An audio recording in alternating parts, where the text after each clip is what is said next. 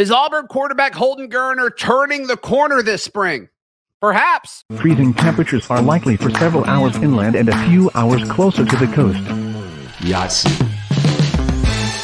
You are Locked On Auburn, your daily podcast on the Auburn Tigers. Part of the Locked On Podcast Network, your team every day.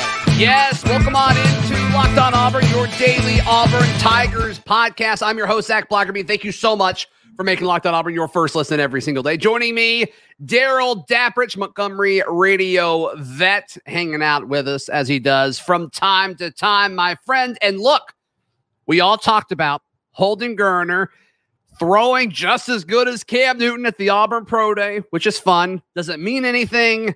I don't know.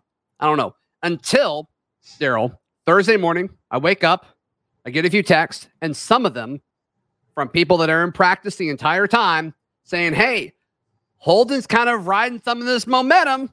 He had one of his best practices potentially ever as an Auburn Tiger. Maybe he got some confidence from that, Darrell. I think so. I, I, think that one of the things when we try to evaluate quarterbacks this early, and I've listened to you on a variety of shows talk about how hard it is because you're they're throwing against air, and if they're struggling against air, Right. There's a lot of concern. One of the things I never I've seen Holden Geriner throw live three times. A practice, a scrimmage, and before the Western Kentucky game.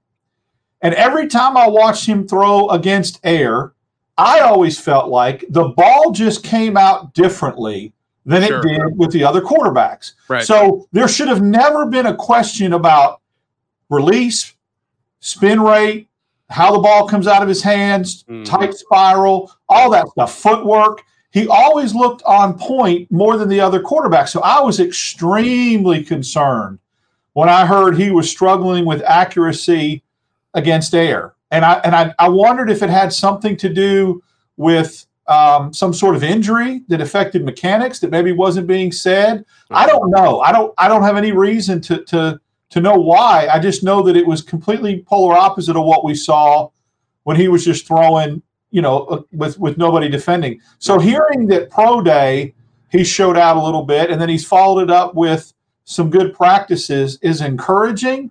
I don't know. Maybe he's settled in. I have no. Maybe it's a coaching staff thing with a different coaching staff. It's it's a mystery to me when you're talking about air, you know, and not and just doing right. Drill.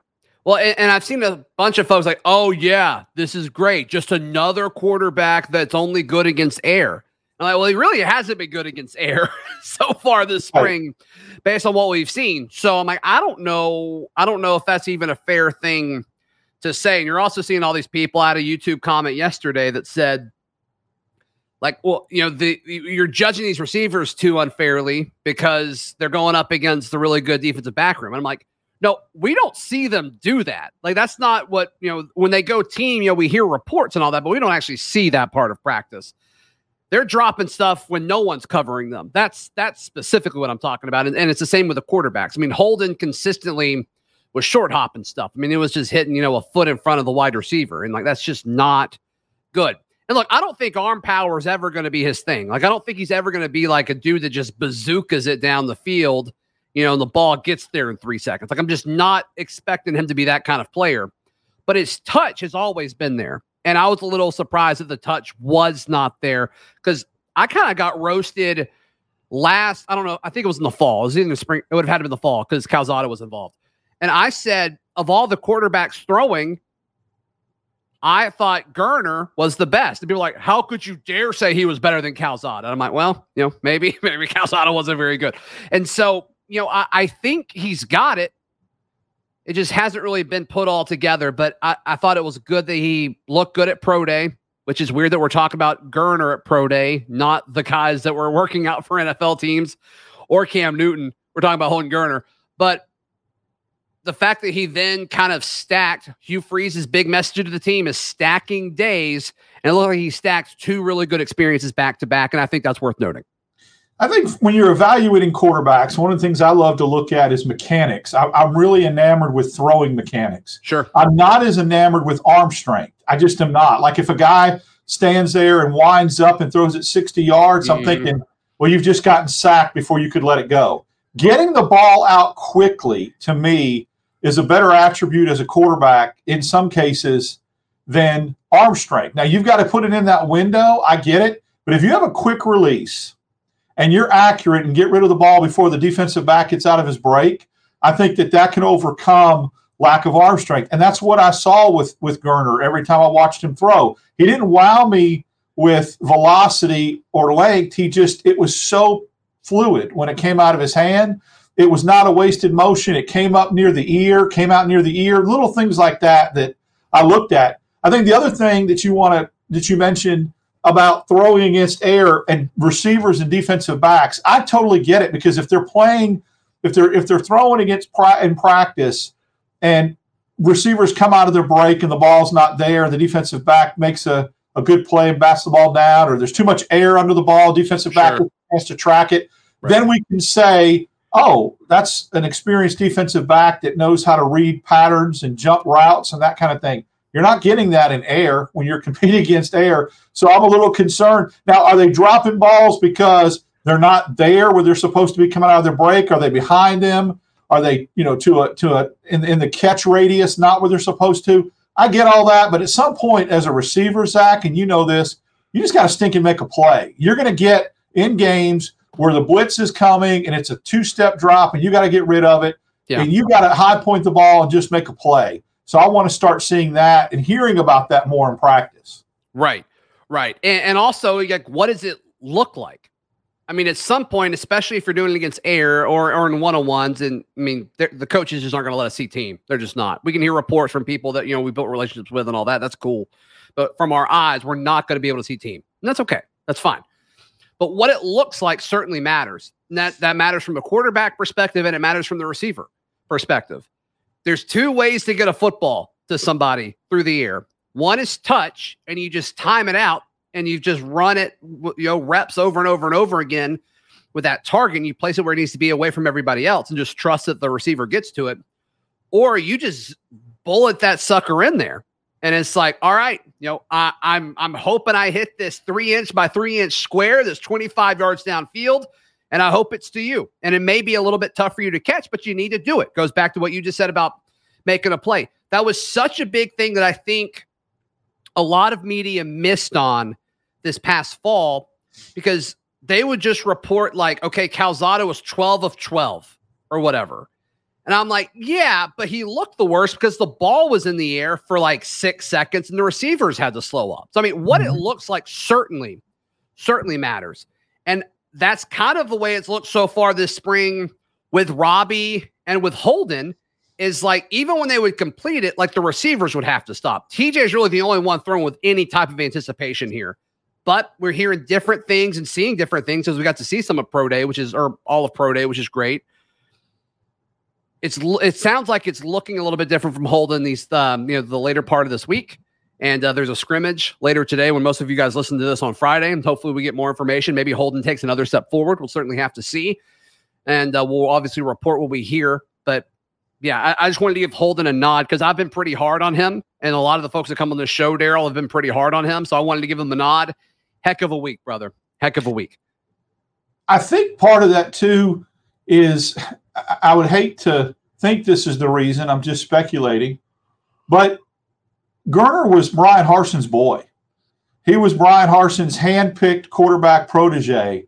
And there's so much bitterness and so much, you know, angst about Bryan Harsin and his developmental players and the way he recruited that he makes Holden Geriner makes for an easy whipping boy if you attach him to Bryan Harsin and his regime here. I, I think there's a little bit of that Maybe. You know, well, Bryan Harsin saw something in him, and he really thought highly of him, and Bryan Harsin didn't know what he was doing. So that that criticism is easier to bestow upon him because of that. I, I think when you go back to the whole thing about Robby and some of the other quarterbacks, I, I will say this: keep in mind that I will never ever. Now, I want to see some accuracy and some you know mechanics getting getting better. But Robby to me is never going to be a practice a quarterback that wows you in practice. Right. I think his strengths and his attributes really, really shine when the lights come on, the play breaks down, he improvises, and you get a chance to use your legs because you don't get a chance to use your legs against air when you're throwing drill, you know, throwing drills. He he looked pretty good on the run sometimes last year, So that's where he'll shine is maybe in an A day type scenario or some. Well, if they touch him, he's down, but it, where he can get out of the pocket, get a little mobile. So I still think Robby has something between his ears though, where like when it's a game, I do think he just gets better, even as a yeah. passer. Even as a passer, yeah. I think we saw that with a few moments last year where he made passes from the pocket as well. I think there's something there's some, and you want this with quarterbacks. Now I think this is the biggest argument for quarterback or for Robby at quarterback, and it's not his legs. I think he has an innate ability to be better when it matters. And I don't know if you can say that about TJ. And then we I don't think we know enough about Holden. We haven't seen enough about Holden to make that call. So yeah, no, that, that's a good observation. All right. So that was one of the bigger shocks, I think, for a lot of people so far this spring that are following closely. Because I think a lot of people, myself included, thought Holden could be one of the guys that really took over this spring, and we haven't really seen that. Next up, I'm going to share my biggest surprise of spring. And then, Darrell, you're going to share your biggest surprise of spring. Mine's on offense, Darrell's is on defense. Stay tuned for that. Today's show brought to you by our friends at FanDuel, look, the tournament's heating up. The Sweet 16 is already underway, and FanDuel is America's number one sports book. Right now, FanDuel is giving new customers a no sweat first bet up to $1,000. This is $1,000 back in bonus bets if your first bet doesn't win, Darrell. And uh, note, we were recording this before the, the Thursday night game. So if some of these teams lose, my apologies. But right now, looking at the lines to be the national champion of March Madness. Alabama leading the way at plus 330. It was Houston for the entirety of the tournament thus far. Houston is second at plus 410. And then UConn climbing up as the third most likely team according to odds at plus 850. Darrell, you like any of those more than the others? You know, I like how UConn has slid into the three spot, and I think that that is a direct. We, we use we use this term a lot when it comes to recruiting. The Bama bump they beat Alabama early in the year. I mean, you know, Alabama goes to Houston and beats Houston on their home floor. Connecticut beats Alabama on a neutral floor. So I think that the you know the, the odds in Vegas and some of the lines are, are based upon giving them some respect. And they're playing really well right now. They got into the tournament and they're starting to to put it together. So that, I like them moving up to the three yep. spot. I, I really think that's a good play. All right, so head over to fanduel.com slash locked on to sign up and claim your no sweat first bet. Make every moment more with FanDuel. Darrell, my biggest surprise so far this spring has been the offensive line. I think the three transfers up front have been nothing short of exceptional based on the eye test, based on everything that we hear from people that are there for the entire practice. They're going to be a problem for opposing defensive linemen throughout the SEC. They are that good. And I know some people kind of scoff at some of these schools that they come from Western Kentucky, East Carolina, and Tulsa. And all of a sudden, it's like these guys are really pulling it together. And, and I love the positions that they're at center and the two tackles. And then all of a sudden, Jeremiah Wright's getting healthier and healthier. And then that other guard spot, it appears it'll be Tate Johnson because Hugh Freeze really, really likes Tate Johnson. But we'll see who all rotates there over the course of the remainder of spring because Tate Johnson will miss the rest of it. But Darrell, just talking to folks close to the situation and people very, very close to Hugh Freeze, it sounds like Hugh Freeze loves the starting offensive line. He feels pretty good about it, pretty confident about it. But the drop off from the starters to the backups I don't think a lot of the backups on this team, Hugh Freeze would feel comfortable playing for him at Liberty. Well, there's an interesting take to that. Number one, if you talk about Tate Johnson being the starting guard, I'm assuming and I'm hoping, and I'm not, I mean, I just, I love Jeremiah Wright. I think he's a road grader. So I hope he's starting, and I hope the other guard positions a battle between Stutts and Tate Johnson. And then at that point, the loser of that battle becomes, you know, some depth don't be surprised if after this little spring portal session, Auburn doesn't go calling for a couple more offensive linemen for depth. Mm-hmm. That's a good time to go get guys that you're not counting to plug in as your starters because you kind of got your offensive line set. Go get bodies that are able to work with you over the summer and the fall and provide a little depth. So that's that's an area that I think Auburn could go shopping, pick up two or three offensive linemen to feel a little bit better about. Your. I think you need two. I think you need two because I yeah. think Tate Johnson, if he does start at one of the guard spots, I think he could be your backup center, and maybe you scoot him over to center. You know, if God forbid if something happened to, to Avery Jones, but I think if you go out and get one guard and one tackle, all of a sudden you're there. And I think some people are saying, well, what about Xavier Miller? What about Xavier Miller? I love Xavier Miller. I love his upside. I don't think he's as ready at this level of football as they thought he would be at this point. Just talking to folks once again that are there for the entire practice, he's not quite there. His base is there, his size is there, his strength is there. He's just kind of I mean, this you see this in JUCO product. They're not as refined, despite playing college football for a few years already. They don't have that level of coaching, and so I don't think he's going to be a kind of guy that you want to be a backup. I think it's a better backup situation than we've had at tackle in the last few years, Darrell. But still, you know, I, I think this team would feel a lot better if they had one or two more guys to kind of put in front of him in that offensive line pecking order at tackle. Yeah, it's a good point. But you know, if you go get two more, I was kind of counting on Miller being the other backup. Only that right now he's not ready, but who's to say maybe after a summer and fall that when the season starts, he does sure. ma- mature enough and is ready. I mean, we're still talking about a pretty significant time away with fall camp and all You're those right. kind of things. So maybe he's a guy that's that's ready to be a significant backup or because, somebody that could. Because normally when you talk about that, it's size right? It's like, oh my gosh, they just you can't put on 20 pounds, you know, between now and the season. That's not the case for him. It sounds like a lot of it's footwork and technique. Yeah. And so you can definitely clean that up more so than just a frame situation between now and fall. That's a great point. That's a great point. And it's hard. I mean, I just I can remember back to even the Pat Dye era. It was very difficult to go get junior college tackles and guards and immediately plug and play. Mm-hmm. They just would seem to sit a year behind other people and then they would kind of develop. They were a little bit ahead of high school seniors and, and college freshmen, but it's still that process with an offensive yeah. lineman. Even back in the day, junior junior college tackles weren't just plug and play. They had to they had to kind of uh, mature and, and learn the system for a while. Right, right. So yeah, would love to hear your thoughts on the offensive line, but that's been my biggest surprise. Just the positivity of the front, the first five maybe six if we want to lump Stutts in there. We'll see if he can turn the corner.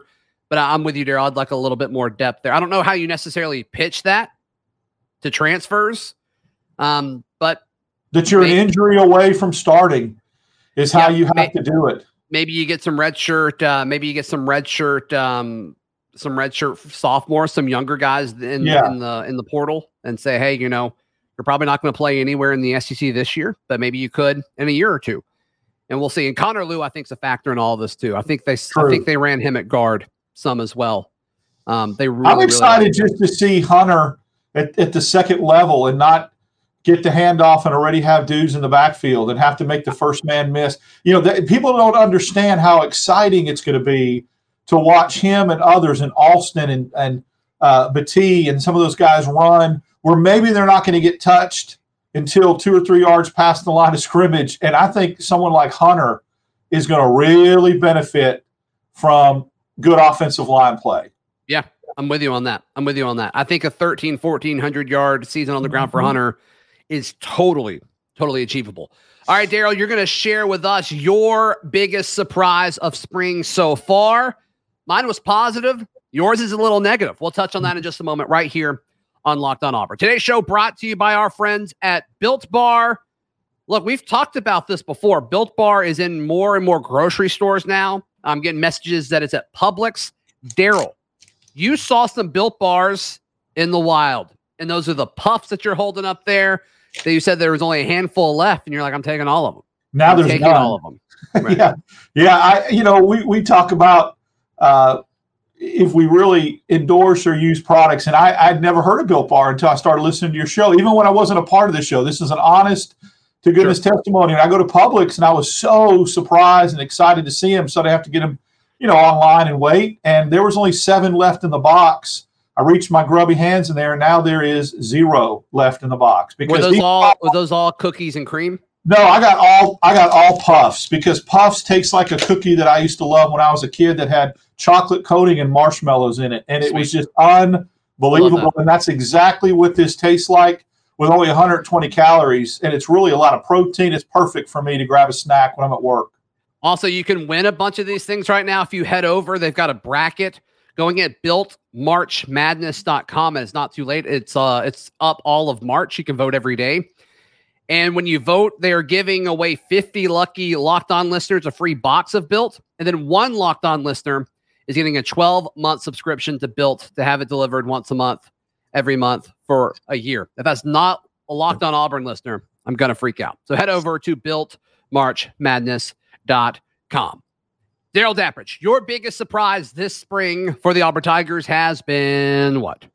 Linebacker play. Uh, in my mind, I had kind of penciled in the following on the depth chart with linebackers. I had Riley, Cam Riley starting, Austin Keys, and Tolan. I just felt like that was going to be your three linebackers with Wood, Woodyard and Steiner because I'm not, I know it's a 3 4, but I'm counting the edges as edges and not linebackers and sure. that kind of thing. And right now, I, I, I'm not hearing much about Riley and Keys. And so that's a surprise to me. I think that I was kind of hoping that we could develop a little bit of depth, and those guys that came from SEC schools were going to be plug and play. A guy like Cam Riley, who had a couple of really, really big games last year for Auburn, was going to be the leader at the linebacker core. And I'm just not hearing that right now. So that's got that's a surprise to me and an area of concern. Yeah. Yeah. I think some of that, though, I'm just going to push back against that a little bit. So Hugh Freeze talked about it earlier in the week that the linebacking core has been a position group where they feel like they've taken steps in the positive direction, which is great. That's absolutely something that we all want to happen. But I am a little surprised at the, the personnel that we're seeing, and I'm talking to folks more often. If I had to predict starters right now, Darrell, and I want to turn this around and get you to do the same thing. If I had to pick, okay, there's two linebackers that are starting. I think it'll be Demario Tolan and Robert Woodyard. That, that that that is my guess from the first two. And then I think Austin Keys would be the third guy, the first guy that you would see kind of come off the bench and rotate in, assuming they start with a two linebacker set, which I think they will in most cases. And then it's probably Cam Riley and then Wesley Steiner. But I'm just hearing and seeing more Wesley Steiner than I am Cam Riley. And that's been a pretty big surprise for me. I would have thought that the two guys that were returning that played the most significant snaps in Steiner and Riley would have been automatics to get penciled in. And that's not what we're hearing. I, you know, we're hearing a lot about Tolan. I think at the end of the day, if I had to pick, I'd say Tolan and Steiner. I just think I've heard some things about Steiner, coaching staff. You know, could Woodyard leap over him? Could Keys make that same type of, of uh, progress and jump in the fall that we talked about? Maybe Miller, the offensive tackle, doing. I don't know. Look, I, I, I'll be honest. I don't care I know I had a preconceived notion of who I wanted the linebackers to be, but at the end of the day, if Hugh Freeze is saying they're improved, I don't care what name on the back of the jerseys out there. The best. If he well, if he feels like the three best or three guys that I didn't think were going to start, then let's roll. Well, I think it's easy to talk yourself into a lot of these dudes, right? I mean, Tolan, the traits are there. Didn't play a lot at LSU, but goodness gracious, the traits are there. And they were ticked when he left. That's always a good sign. Like yeah. when somebody leaves yeah. and you get them and they're mad, that's always a good sign. You didn't get that reaction out of Ole Miss for Austin Keys. You just didn't. Well, we don't know if we stuff. would have. I don't know, to be perfectly honest, full disclosure, I don't even know if he was a second team all SEC linebacker if we'd have got that reaction out of Ole Miss. I think there was a little bit. I, you know, I think there's, there's a lot a little, going on for all. There's a lot going on right there with the fan bases, and and uh, I don't know if that would have been an honest take. To be honest with you. Well, they're still in this situation where, like, if somebody leaves, it's because Lane Kiffin wanted it to to happen. Exactly. Like, exactly. Get out of here. Yeah. Like Lane Kiffin is not Nick Saban. As much as you wanted to be, he's not. I'm so sorry. So sorry. Um, yeah. So, but Austin Keys has a ton of SEC experience you could talk yourself into that being valuable, right? And I, and I think he's got the build that you want. It's just Ole Miss's scheme defensively, like I don't think really put him in a situation to succeed. So I think you could talk about okay, Keys could take a step forward. With Woodyard, a guy that Alabama wanted, you know, flipped Auburn, picked Auburn on, on signing day, very cool moment. Like he's got it. He just, you know, he didn't play last year because he was a true freshman. And now that he's a red shirt, I assume he got a red shirt. He's a red shirt freshman or a true sophomore okay, you know, now now it's time to start playing. You know, let's let, let's strap it up and let's see what you got. And then, you know, with Cam Riley and Wesley Steiner, you look at both of them and they, they have very different physiques and I think they have different traits. Wesley Steiner is so stinking athletic. It's like if but his first step is awful. It's just mm-hmm. really, really bad. And he Cam gets Riley's for a lot too. It just seems like he gets trucked a lot. Yeah, you could tell he's thinking. Both of Yeah. them, they're thinking too much. And at, linebacker, it's so instinctual, but you've got to go through a million reps until you're not thinking anymore. That's just this is that's just what the position is. So, um, both of those guys could be good in different ways. Just because Steiner's so athletic, he can cover so well. Once he could figure that out, Darrell, he's got the traits to be able to do that. And then Riley's just massive. Like I would love for him to be able to put it all together. So you can talk yourself into all of these dudes, which is great. And then we haven't even talked about Eugene Asante. I'm higher on Eugene Asante than most people. I'm first to admit that. We'll see. But I do think, you know, earlier this week, we saw two linebackers enter the portal Cameron Brown and Desmond Tisdale. And Desmond Tisdale was kind of a guy that some people penciled in to take a big step forward this spring. So you saw both those guys leave, which makes you think they're starting to narrow it down a little bit as far as rotation, which could be a good thing, could be a bad thing, depending on how you feel about some of these guys. It's you know that's the key indicator is when you start seeing a position group and multi players get into the portal within 48 hours from the same position group. To me, it's saying that they're seeing the writing on the wall as far as depth chart, and they're seeing you know, Yeah. and what you just mentioned. I think the six linebackers you just mentioned. I don't know how or what you know as far as where they are in the depth chart. But I think the six guys you mentioned adding Asante to the mix to the other five, those are your guys. Those are your dudes. Now, you can make how an argument for those guys having a role. I just think exactly. you can. Yeah. Now, how now how they play and in what scheme with the Roberts defense, and you know what what are they at? What are they asked to do? Or is there going to be an oversized safety that moves into that role? Could be, I, you know, it, in the, in the linebacking court. I don't know. That's Yeah. what's going to be interesting when we start seeing this develop in the fall. Is how they're going to be used because there may be a guy that has a particular skill set that went really unnoticed in Schmedding's defense. That is something that Roberts is looking for as far as attributes. So we'll see, and I think we'll- we'll start to see. We're starting to see that getting pared down right now with the two guys jumping into the portal. Yeah, and they're going to run creepers more, which is something we really haven't seen at Auburn in a hot minute. Where creepers is when you send a guy that doesn't traditionally rush the passer in a blitz. And so, And he doesn't walk up to the line of scrimmage. Make sure people understand that he does not tip it at all. It's very, very masked, so you have no idea he's coming. Right. So it, it's almost, uh, yeah, yeah. And so the, the, the point is you want the, the offensive line to be, to be, you know, kind of thrown off at the last second there. And so guys that you could see yourself getting excited about rushing the passer from a blitzing point of view, like I could talk myself into getting excited about Demario Tolan doing that. Mhm. I could talk myself into Cam Riley doing that. That's kind of it. like Yeah. that, that that's kind of it. We haven't seen enough of Woodyard to know. Um, I thought Keys would have been that guy because he looked athletic as heck and fast. I don't know what kind of tackler he is, but you know he's so he looks so he athletic. looks fast, Yeah, but like he doesn't seem fast to me. yeah, that's an issue. Then that's a problem. I mean, that's obviously something that maybe that's what's that's what's holding him back. Um, I don't know. from that particular point of view. It's just going to be interesting to see stunts and disguises and some of the things that happen. Some complexity. Yeah, some complexity where it's not just and, and maybe some adjustments too that weren't made in the past. Totally. Totally. Darrell, how can people check out everything you got going on, buddy? Um, at DAP6410 on Twitter. You can catch me. Mondays are a pretty busy day for me now. Monday mornings at 710, WANI, Auburn Opelika this morning with Ben Taylor. And then at 5 o'clock in the evening, I'm on the Mobile station with the final drive, WNSP with Michael and Corey.